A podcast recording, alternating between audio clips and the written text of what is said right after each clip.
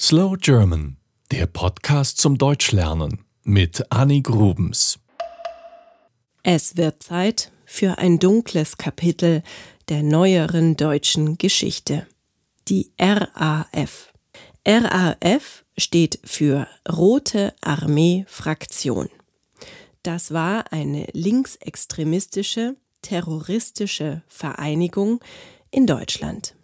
Gerade jetzt, wo wir alle Angst vor dem Terror haben, der von Al-Qaida oder IS ausgeht, müssen wir uns an die RAF erinnern. Fast drei Jahre lang terrorisierte die RAF Deutschland. Sie ermordete 34 Menschen, und zwar wichtige Menschen. Es waren Politiker, Führungskräfte aus der Wirtschaft, Polizisten oder sogar Richter. Aber fangen wir vorne an.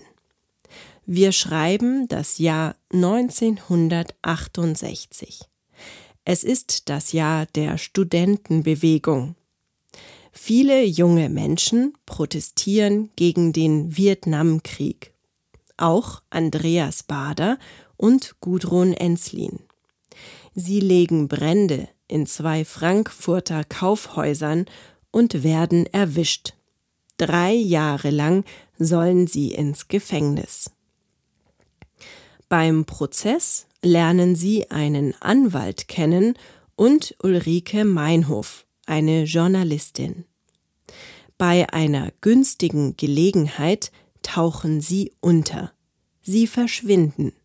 Sie gründen eine Stadtguerilla, so wie es sie in Südamerika gibt.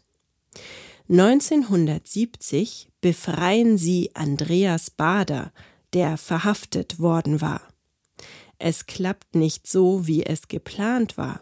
Es gibt eine Schießerei und Verletzte. Die RAF ist geboren. 20 Mitglieder hat sie am Anfang ungefähr. Sie lassen sich in Jordanien militärisch ausbilden. Zu Beginn tun sie alles, um weiterhin im Untergrund leben zu können. Sie überfallen Banken, stehlen Autos und Ausweise. 1971 gehören mittlerweile 50 Menschen zur RAF und die Polizei fahndet nach ihnen. Sie sucht diese Menschen also. Wenn es eng wird, und die Polizei der RAF zu nahe kommt, wird es gefährlich. Drei Polizisten werden erschossen. Die RAF wird immer größer und stärker und die Taten größer.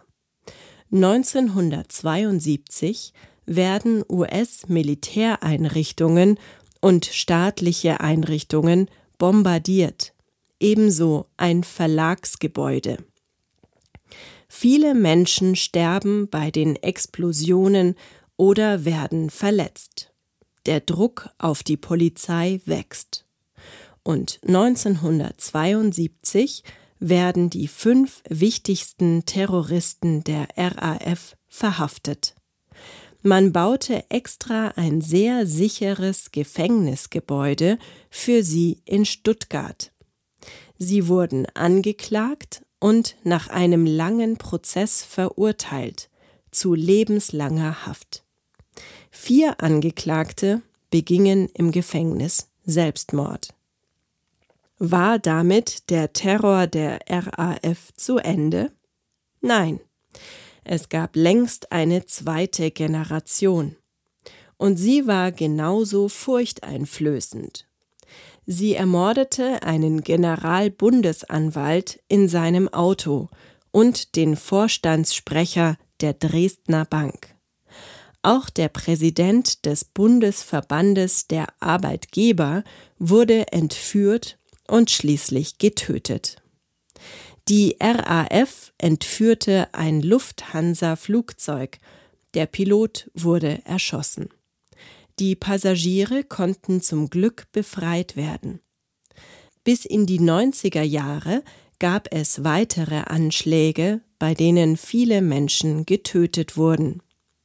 1998 tauchte ein offizielles Schreiben auf, die RAF hatte sich aufgelöst. 25 RAF-Mitglieder waren lebenslänglich im Gefängnis. Sie sind alle mittlerweile wieder frei. Viele andere wurden bis heute nicht gefasst und dadurch auch nicht bestraft. Manche werden heute noch gesucht. Warum haben sie das alles getan? Alles begann in den 60er Jahren, nicht lange nach Ende des Zweiten Weltkrieges. Es gab immer noch viele Menschen, die Nazis waren. Viele von ihnen hatten wichtige Stellungen in Deutschlands Wirtschaft oder Politik. Die RAF war gegen dieses System. Sie kritisierte, dass Deutschland seine Nazi-Vergangenheit nicht richtig aufgearbeitet hatte. Menschen in Uniform waren für die RAF keine Menschen. Das traf auch auf Polizisten zu. Der Staat war der Feind. Die RAF wollte bei der kommunistischen Weltrevolution helfen.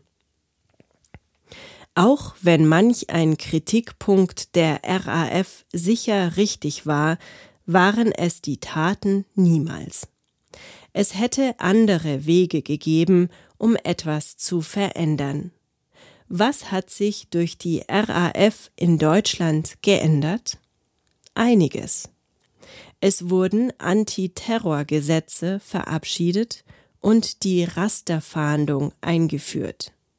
Mit Hilfe von verschiedenen Datenbanken werden so Menschen gesucht und gefunden. In erster Linie sollen so Terroristen gefasst werden.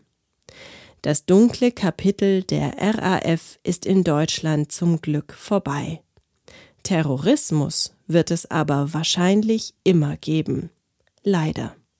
Das war Slow German, der Podcast zum Deutschlernen mit Annik Grubens. Mehr gibt es auf www.slowgerman.com.